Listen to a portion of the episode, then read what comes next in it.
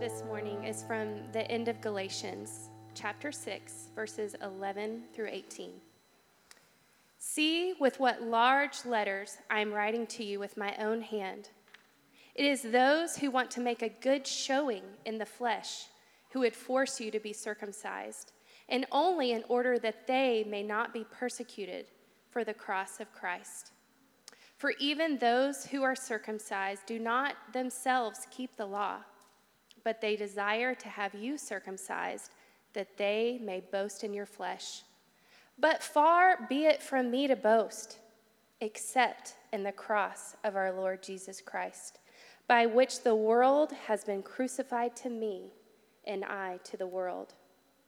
For neither circumcision counts for anything, nor uncircumcision, but a new creation. And as for all who walk by this rule, peace and mercy be upon them and upon the Israel of God. From now on, let no one cause me trouble, for I bear on my body the marks of Jesus. The grace of our Lord Jesus Christ be with your spirit, brothers. Amen. This is the word of the Lord. Thanks be to God. Right, you may have a seat this morning, but keep your uh, finger right there at Ephesians chapter 6, because that's going to be where we are this morning. Um, so, I do want for you guys to know that I'm aware of something that's been happening. I've been silent on it, uh, but a lot of people have asked me about it. As an Acts 29 pastor, I've gotten this question a lot over the last six months Are you listening? Are you listening to the crossway, or not crossway, to the, uh, what is it? Uh, the, the production of like the rise and fall of Mars Hill. It's coming out of Christianity Today, right?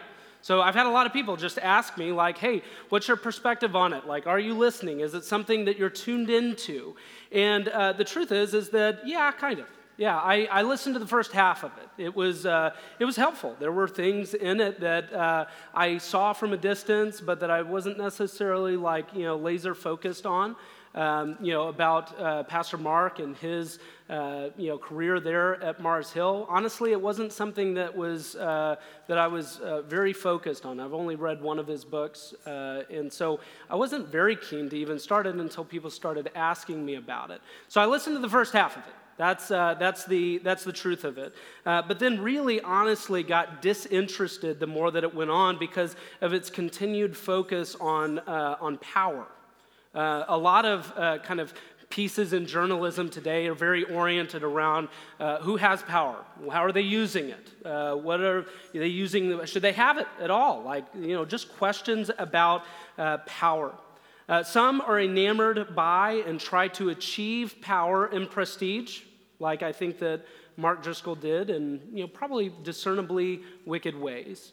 Uh, others, I think maybe even journalistically, we might say, try to achieve that prestige and power by trying to tear it down, too, and maybe going a little overboard. So I listened to the first half of it uh, and uh, ultimately came away having gleaned some things about uh, what that ministry looked like there, the ways and things that I want to avoid here at City Church. And by God's grace, I think we largely have. Um, but ultimately, I really um, came away with a lot of thankfulness too. Uh, at least with the parts that I heard. I, I, I feel greatly indebted, uh, not to Mark at all, but indebted to God at uh, the ways that he works, even through really you know, wicked things, uh, to uh, cause good and has caused good in my life. Uh, the truth is, is that I love being a part of Acts 29. We don't talk about it a lot, but these are uh, brother and sister churches that are out there trying to be churches who plant churches, who are faithful to uh, what I think are you know, theologically accurate and discernibly biblical things that we can learn from the Word. So I actually really enjoy it. my wife and I are hugely indebted over this last year to just some of the apps that Acts 29 has to support uh, you know, to support pastors and their wives. And, uh, and so I just thought that I'd tell you so. Uh, but really and honestly, that whole thing is about power. Um, it, it, I am glad that you know sin has kind of come to light uh, the misuses of power, but there are a couple of things that I think there are mistakes that I think you can make by being so laser focused on power as like a monolithic thing, especially if you're trying to broad brush and just say that power is one kind of thing, that it's always evil or that it's always good. I think it's much more complicated than that. And honestly, I think that this morning we actually get to see right off the bat in verse 11 some nod to this. Let, us read it. We see Paul, who's been writing the book of Galatians, say, See what, what, with what large letters I am writing you by my own hand. Uh, what, what Paul is doing is he's, uh, throughout the course of Galatians, he's reminded them uh, not how he's used his authority and power as an apostle of Jesus Christ in really wicked and like overbearing ways, but how he's used it uh, out of care and love and genuine concern for the Galatians. We see that he is firm. I mean, he, he tells the Galatians there, you foolish Galatians. It, maybe there's a temptation to believe that Paul's going down like a Mark Driscoll kind of route, that, that he's being too heavy handed. He's saying, You foolish Galatians. But it's always kind of surrounded by this genuine concern for the Galatians, for the state of their souls and the destination for them in eternity. I think he genuinely cares. He is firm, but he is careful and he is motivated by love. But there's this juxtaposition right off the bat in verse 12. He talks specifically in verse 12 it is those who want to make a good showing in the flesh who would force you to be circumcised, who would actually force you to have something bodily done to you. So we see this uh, apostolic ministry of Paul's using firm authority, but doing it very carefully and motivated out of love, juxtaposed with those who want to make a good showing. Now, we, if you've been with us, and you may not have been, but there were these group of false teachers that we call the Judaizers who have come into the churches in Galatia, and they are not careful or motivated by love. These verses say that those who want to make a good showing, they're, they're concerned about appearances. They want to make sure that they use whatever, uh, whatever amount of authority that they have by way of their teaching to prop up appearances. We're also told that they are using it to avoid persecution there in the next verse. But it says that those who would make a good showing are actually trying to force. And that's something that I think that you can recognize by, uh, uh, by way of bad authority, use of bad authority, to actually force people to do things. So you just get this really strong piece right at the very end of this book that Paul is motivated by firm and careful love, while the Judaizers are motivated by their appearances and avoidance of persecution for the cause of Christ, even to the point where they will force people to do things. They're, they're not interested in the lives or souls of these people. They're interested in making themselves look good, propping up their own ministries. And I do think that there is something in that for us this morning. Because the answer, if you're wondering, is not to eschew all authority and responsibility, not yours or others. There's a lot of people that see the misuse of, like, uh, the terrible misuse, the wicked misuse of authority. We, we see hit pieces written all the time about people, uh, particularly men at this point, that are misusing authority to force people to do things that they ought not do, and it's wicked and awful. But the lie that I think cre- creeps into that is the lie to believe that all authority is wicked, that all power does actually corrupt. Here's the truth in the midst of a very powerful God, that is an anti theist. That, that, that is like literally against the nature of God because God has all power. And he's actually taken all of that power and authority and he's vested it in his son Jesus, who is faithful and true and who will rest his feet on all of the nations, but he will do so out of complete and total righteousness. So the attitude to just go like, all power is bad, I think is a heresy. So what we need to do is try to understand where is true power? Where is true authority? How is it used? Galatians ends in some of these ways asking the question who's got the power? What does it look like? Is authority bad? And what really matters? What I think that we come away from with here is the need to really test the spirits in power. It's not to get rid of authority, it is to submit to appropriate authorities, but for us to test the spirits in them and then to identify where people are using it wicked, wickedly, name that, oppose those people as spiritual abusers, name them as false teachers, and also to understand that that is in a current of worldly, not divine power That, that's, that's honestly what I think that we should be getting out of the scriptures today, but then also out of what's going on in our culture. We don't throw away good things because they're misused by some wicked people. Rather, what we try to do is test those spirits, identify them, but always on the road to submitting to the loving authority of God, of Jesus Christ, of the Spirit in our lives.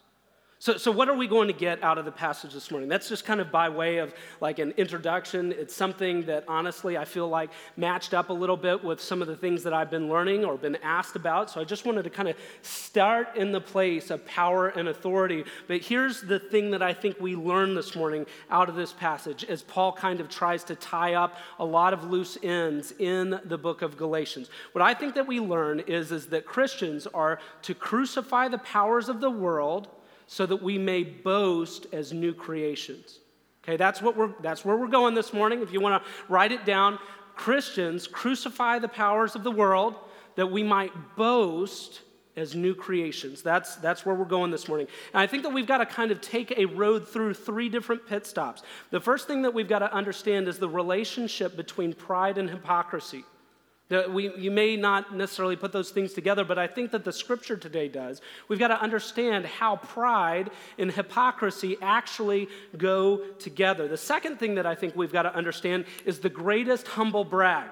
Have you heard of this? It's kind of, I'd never heard of it like more than like 24 months ago, but everybody's talking about humble brags. It's that thing where you're like trying to put on airs as a humble person, but what you're really doing is telling everybody how great you are. It's like, you know, I really need to slow down. I'm working too hard because I'm better than you. Like that's the humble brag, right? Like that's that's what people but there is actually a great humble brag buried right here in front of us that we need to dig up and to understand. And the final thing is is that we have to understand that only new creation counts. Only new creation counts. So, by way of some context, for the last several months, we've been marching through the book of Galatians, and Paul is going to be uh, summarily tying a few themes together, and then he's going to be applying some things to you by applying them to himself. We actually get to see Paul make some application to his own self in this space. It's kind of fun. It's kind of fun to see what it is that Paul has to say about what he is learning in the midst of all of these things. So, what we're going to see him do there is then bless the people who are in Jesus Christ. And so, he's going to do that by starting off by juxtaposing the Judaizers to Jesus. He's going to be testifying to the power of the cross in his life, and then he's going to be blessing those who walk in the midst of the rule of that power. Verse 17 says this this is where we're going to start this morning. From now on, let no one cause me trouble, for I bear the marks of Jesus. What is he talking about there? Well, first of all, he's telling you that he's been troubled. He's, he's actually probably been restless. He's lost sleep over the, uh, the state of the souls of the Galatians because these wicked teachers had come in and tried to actually pull them away from the one true gospel that people are saved by grace through faith in Jesus Christ and no other thing, that you can't actually work out your salvation by works of the flesh. And so he's been troubled. He's been troubled. So he goes straight at these teachers once more, and he's going to talk to us about pride and hypocrisy. Pridefulness and hypocrisy go hand in hand because why? Because nobody in this world lives up to their own hype. Okay? So if you're a prideful person like me this morning, you got some things to learn. Okay? Nobody lives up to their own hype. Verse 13. Those who are circumcised do not themselves keep the law, but they desire rather to have you, to force you to do things in the flesh that they might boast in your flesh. So these wicked teachers are going about trying to teach wicked things that they might actually boast in what they were getting the Galatians to do while, all while, not obeying those same exact commandments. What is that all about? What it tries to tell us is that those who desire to make a good showing through force and false teaching do not keep the law. Those who are trying to go about the process of making a good showing, pride, force and manipulate and coerce others out of pride, but they're not keeping the law, and that is hypocrisy. Beware of the prideful. That's what Paul is telling you. Beware of those who are prideful. Those who have complete confidence in themselves are filled with folly. Prideful people are dangerous. Why? Because they're placing their own uh, confidence in themselves. They think that they are the ones that are going to earn, to achieve, to perfect, who are going to guide others into uh, some sort of new utopia that they built up themselves, some new kingdom with a king that is not Jesus, but is them. That's what a prideful person does. I can say this with a lot of authority because if you've been in one of my discipleship groups or one of my fight clubs in the past, you will hear me say over and over again that the primary thing that is in my heart that wants to drag me kicking and screaming from the grace of God is pride of self. Just believing that I have something in me that is better than the promises that Jesus has made to me. And somehow, to this point, actually wants to uh, forget and eschew ideas of my own, not just imperfection, but my great wickedness and inability to achieve the very things that I say I value. For those of you who struggle with pride, you know and understand this first point that hypocrisy is, uh, I, I mean, just integrally connected with your pride. So, so I, I fancy myself a pretty hard worker not a smart guy, didn't make it through school with many, many A's, wasn't a good athlete, didn't really, but I, I could work pretty hard. And so I, I'll tell you, I work pretty hard. Anybody who's listening, I'm like, man, I work pretty hard. Earlier this week, I go to my son's school. Uh, we're doing this daddy breakfast thing in my uh, kindergartner's class. So we come in, and we have little like, you know, Chick-fil-A things, and I'm, I'm making a good showing. I'm talking with these other dads and everything, and all of the kids go and take their place on the ground. And the teacher goes, hey, kids, what is your favorite thing to do with your dad? Like, what's the best part of just being with your dad? And I'm thinking, I'm pretty great. Like, whatever Henry's about to say is going to be pretty good. So he went second to last and he said, I love playing my Nintendo while my dad sleeps on the couch. And I'm like, there it is. There it is. So, so here's the truth. That is a pretty accurate description of most Sunday afternoons, okay? So that is not like hardworking Chris on display for these other guys that I actually want some like prestige and for people to think that I'm pretty great.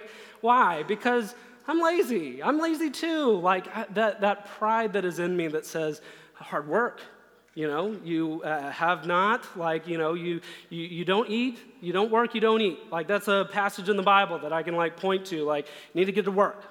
Bootstrap it. Let's do this. Pride. I mean, just immediately connected with total and complete hypocrisy. Why? Because nobody lives up to their own stuff. It doesn't matter how great you think that you are, you cannot live up to your own standard. So beware of the prideful. Uh, don't, don't, don't be around the people that are filled with folly, that have complete confidence in self. Prideful people are dangerous. Pride in self must deny sin in self. Do you get that? If you have pride in yourself, at some point you have to deny that there is sin in yourself. It's like the antithesis of humility. Humility is to say, not I'm low and I'm dirt and I'm terrible. It's not, it's not that. Humility is just to recognize who you truly are, know that you're in great need of salvation, and just simply to be realistic about it. Pride has to, by its very nature, say, that sin, it's not that bad. I see that person over there. I'm not that bad. Pretty good. You have to deny your sin to believe that you are something when you are nothing. That's the truth. Pride makes a good showing. It puts on appearances. It judges others. It forces others, this passage says, and it boasts in self. So the problem is, is that the prideful not only do not keep the law, they often don't even measure up to their own added laws. So that's how we understand the connection between pride and hypocrisy. But the second thing is actually good news. The good news that Christians get the greatest humble brag of all time. It is the greatest humble brag in this universe. Let us read it together. Paul says that he is nothing like the Judaizers who boast in forcing others what he says is that he's got a far different vo- boast. Verse 14 Far be it from me. Get away from me. Far be it from me to boast. I can't boast. I have nothing in myself to boast from. So what I do, what do I do? Far be it from me to boast except in the cross of our Lord Jesus Christ. Far be it from me. Christians boast cannot be in sinful self. Christians boast cannot be in sinful self. It has to be something outside of us. We may only boast in the cross of Jesus Christ, the cross that made an end to our sin. This is a humble brag because we're not boasting in the cross. We're not boasting in a cross that says that we are not sinners, but we're boasting in a cross that says we certainly are. Right? There's nothing in the cross that said, You're pretty good. Jesus is going to just clean up around the edges of your life. Uh, the Son of Man only needed to go to the cross to pay for the little bit of wrong that you did. No, the cross of Christ says you're terrible. It says that you're wicked, that you're rotten to the core. If you don't like that, you can't take a look at the cross of Christ and say, Look how great I am. It's like standing in front of the Pacific Ocean and going, I am something. I am something. Everybody knows on the surface it cannot be true. When you stand in front of the cross of Christ, you cannot boast in self. You have to say, There lies my sin. My sin begets, earns the death of God Himself. That's what the cross says. So, so how in the world could it possibly be a boast? Making your boast in the cross of Jesus is the most humble thing you can do because it takes a look at the enormity of the payment for your sin.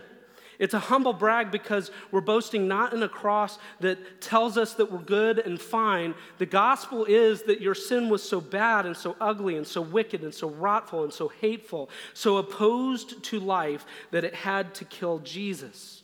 So that sounds like nothing to boast about Yet Paul here is saying that he is boasting in nothing except for the cross, the crucifixion, and death. Paul is telling us that our boast can be in nothing else other than the cross and crucifixion and death. Now, we've already learned a piece of this, right, in the book of Galatians. Uh, in some ways, like Paul has been hammering this home. Not, not to the point of nauseum, but to the point that our hearts might break and understand it afresh and anew for the first time. That we might understand that when Galatians in chapter 2, verse 20, Paul declares, I have been crucified with Christ. That again, I died with Christ. My sinful nature died with him there on that tree. That's what Paul is saying. Therefore, Christians don't boast in self but rather boast in death, in the death of self, in the death of our sin at the cross of Jesus. And it doesn't just say that. If you go, yeah, I've heard that before. There's another thing that I don't think you've heard before. Paul goes on to actually tell you the next thing that his boast is in. If you, if you look at this sentence, if you look at it long and hard, if you take a look at what he is trying to say there, it is not just that his boast is in the cross of Christ, it's that the cross had an effect. Verse 14, it says, By which the world has been crucified to me and I to the world. Have you, have you heard such a thing? Have you heard anybody say, I was crucified to the world? It's a strange thing to say. Have you ever heard anybody say, The world was crucified to me? What is it, what is it that Paul is on about here? How can we understand what Paul is making his boast in? This is a little bit mysterious. Here's precisely what I think that he means. I think that the cross has crucified, it has mortified, it has killed the systems and powers and hold of the world on Paul. So, when we were talking earlier about those uh, false teachers, or about Mark Driscoll, or about uh, wicked men in this wicked world doing wicked things, the systems and powers and structures that are here in this world seeking to captivate you, seeking to put you in chains, seeking to hold on to you, to keep you here, to kill you here. What Paul is saying is that world is dead to me. The world doesn't have any power on me. Paul is saying that Jesus went to the cross to pay for his sins, and now the world has no claim on him. It's been crucified. That's a boast.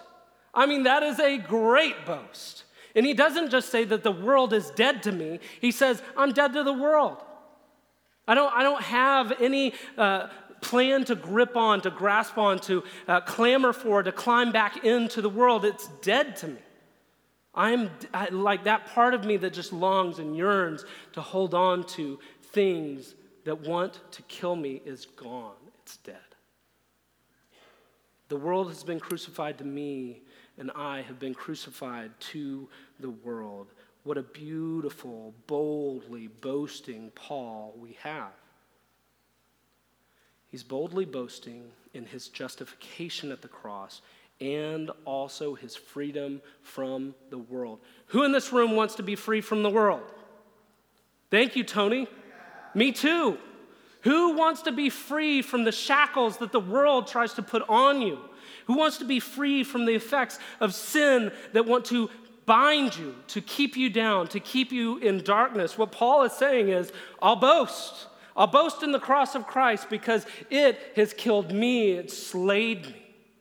And it also slayed that world that wants nothing good for me. And it slayed that part of me that wanted the world. Paul is making a boast. May we all be so humble to brag alongside Paul in the humility of the depravity of self, but also in the riches of the grace of Jesus Christ. Let us boast. Let us boast. Let us boast, finally, the third point this morning, that only new creation counts. How can it be that Paul uh, is, is comfortable in declaring that the world was dead to him? How can it be that Paul can have the confidence to do something like that? How can he just send this letter out where there are certainly people that are going to be slinging arrows back at him, fiery arrows that are going to be uh, troubling him? that are going to be slandering him. How can he have that kind of confidence? Verse 15 For neither circumcision counts for anything nor uncircumcision, but a new creation. Chapter 5, verse 6 says something very similar. Paul actually recites the same thing in uh, his letter to the Corinthians. It says this In Christ Jesus, neither circumcision nor uncircumcision counts, but only faith working through love. That faith working through love actually regenerates, it reinvigorates, it repairs his heart, and now he is a new creation. Nothing counts, only being a new creation. It does not matter if you're circumcised or if you're uncircumcised. In fact, we see in the letter to Corinthians that it doesn't matter whether or not you were born slave or free. It goes like all the way out through everything that could possibly be a part of this world, and it says none of it matters. In fact, Paul even says in that letter to remain as you are. If you were circumcised, remain circumcised. If you were uncircumcised, don't get circumcised. It doesn't count for anything, only love that issues from faith, only being a new creation in Christ. That's the only thing that matters. What matters is that you are reconciled to God and that you're made into something altogether new. You are recreated. Do, do you want to hear Paul echo this and flesh this out just a little bit more? In 2 Corinthians chapter 5, verse 17, we hear this. Therefore, if anyone is in Christ, he is a new creation. He's new, he's reborn, he's regenerate. He's not the old thing. Why? Because the old has passed away. Behold, the new has come. All this is from God, who through Christ reconciled us to himself and gave us the ministry of reconciliation. That is, in Christ, God was reconciling the world to himself, not counting their trespasses against them, and entrusting to us the message of reconciliation. Therefore, we are ambassadors for Christ, God making his appeal through us. We implore you on behalf of Christ, be reconciled to God. For our sake, he has made him to be sin who knew no sin, so that in him we might become what?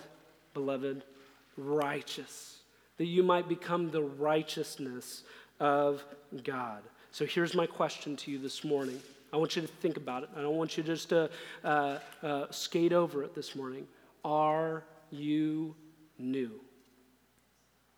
Are you new? Are you something wholly different? Are you a new creation? Let this morning uh, not be terrified by a conscience that bears witness against you. This is the state of eternity that is at stake. Okay? So if you're sitting here this morning and you're going, I'm not new, I don't feel new. And it's not just like a, an accusation. It's not just Satan seeking to attack and like pinpoint your weakness. If you're just going, I don't even know what it means to be like a, uh, uh, uh, a new version of myself. That's not even what we're talking about. We're talking about something totally new. If, if your conscience is saying, I don't think so, man, I've got great news. You can be new through Jesus Christ simply by placing your faith in him. Simply by believing that he was the Son of God, that he really did come to earth, that he really did die for sin, that he really did bodily raise from the grave because death could not hold him, that he ascended to heaven, that he will one day come back to make all things new, just like these verses are saying, just simply by believing that. No, no, no additional work. You don't got to go get circumcised. You don't got to go be a better person. You don't got to go earn your righteousness. All you have to do is believe that simple message of the gospel this morning, and you can be a new creation. Are you new? Has Christ reconciled you? Are the, the, the, works of the flesh, the worldly powers, are those dead to you, or are you in Christ Jesus. If you are, then you can boast in the cross. You can also boast that the world no longer has a hold on you and that you are no longer seeking to grip out for the world. To, to continue on, uh, chapter 2, verse 20 that we read earlier, it actually clarifies a little bit and invigorates us with this truth. I have been crucified with Christ. Do you remember Paul saying that? I have been crucified with Christ. It is no longer I who live, but Christ who lives in me. And now the life I now live in the flesh, I live by faith in the Son of God who loved me. Who loved me who loves you.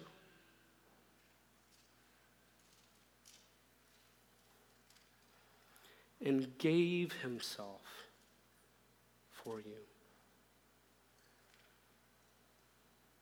Here's the application this morning. It's very simple, it's very short, it's very sweet. We're going long now, okay?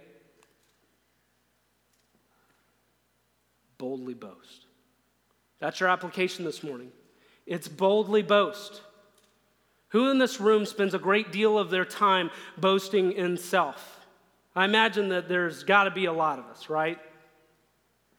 How many of us boldly boast, but not in, our, uh, not in ourselves, not in the world, but boast in the Son of God who loves you? I saw a bumper sticker this uh, week. It's not like it's not one you're not going to be familiar with. You've seen a version of it a thousand times. It just said, it said, smile. Jesus loves you. And I got to be honest with you, I drove by it, uh, not in the greatest mood. This week was not my finest week, okay? A little grumpy. Saw that bumper sticker and I was a little incredulous. I was a little uh, unbelieving of that very simple truth. I was a little like offended by its candy, plasticky smile. Jesus loves you, okay? Didn't love that reaction. What was that person doing? Even on a bumper sticker, okay? Not to defend it. Just saying, smile. Jesus loves you. All right. That's a boast. It's a brag. It's a brag in this wonderful Son of Man who came and displayed his love for us by giving himself away. So, so why is it that we don't smile? Why is it that like uh, Christians aren't constantly boasting in the cross? I, have got really two quick things. I think that the first reason why we don't is because we see our sin as small. And if we see our sin as small, then we don't have a big Savior. He didn't really save us from all that much. He just saved us from that last little piece that was keeping us from being all that we could be. And man, I just want to tell you that's a lie. One of the reasons why you don't boast is because you see your sin as small, so you got an itty bitty, teeny weeny Savior. Put him in your pocket. That's not Jesus. That's not your sin. The second reason why I think is because the power of the world is not small, it's big in our lives. The systems, the values of this world are not quite dead to us. We haven't killed them. We haven't mortified. We haven't let Jesus do that work in our heart of hearts of just going, the, the world is gone, it's dead. I'm like Paul. We just haven't quite, it might be the reality for us. We might be justified, but we just continue to let the world have its hooks in us. Still got purchase there in our lives. So the first reason is we see our sin as small, so we got a small Savior. The other reason why is because the world is big and it obscures our view of this wonderful Jesus that we've got. And what I want to enunciate, if you'll, if you'll, this is the last sentence, literally, like last few sentences here. What I want to draw a connection to here is that this is literally the same prideful hypocrisy of the Judaizers. They had a small Savior. They didn't come in and say, Jesus is not the Son of Man. That's not what they came in saying. They said, He is, but you still got to do some stuff. To be a real follower, to be a real Israel, you got to still do a few things around here. They had, a, they had a small Savior that needed our help, and so worldliness was alive in their teaching. Christ's cross crushes this kind of worldly arrogance. It has to in you. You have to let the cross of Christ crush that kind of pride and arrogance. Your sin is not small. Your Savior is very big, and the world is dead to you. Crucify the world's power to boast as a new creation. The cross of Jesus Christ led you to a place where you are completely, totally, 100% justified in front of God the Father. Your sin no longer has a hold on you. And for you to pretend, for you to put on airs to you, for you to try to be one of these prideful, arrogant teachers and just say, you know what? I think that there's still some work to be done. I'm, i think that there's still some goodness in that world out there that I can just hold on to. It can be prosperity, it can be uh, you know uh, fashion, it can be uh, relationships with unbelievers that are terrible for you. It can be uh, the desire for vengeance. It can be anything that is of the world that wants to keep you there in the world. The cross has to then go into your life and crush that kind of prideful arrogance to the ground. Has to cover it over by the blood of Jesus. It has to be dead. So, so you don't have work to do this morning. You don't have work to earn your salvation. But what Paul might be telling you is, is that you've got some crucifying to do, some mortification to do, some putting death to the world and its desires, some cutting of tethers that you still have to do. Let's pray that God would honor that desire this morning.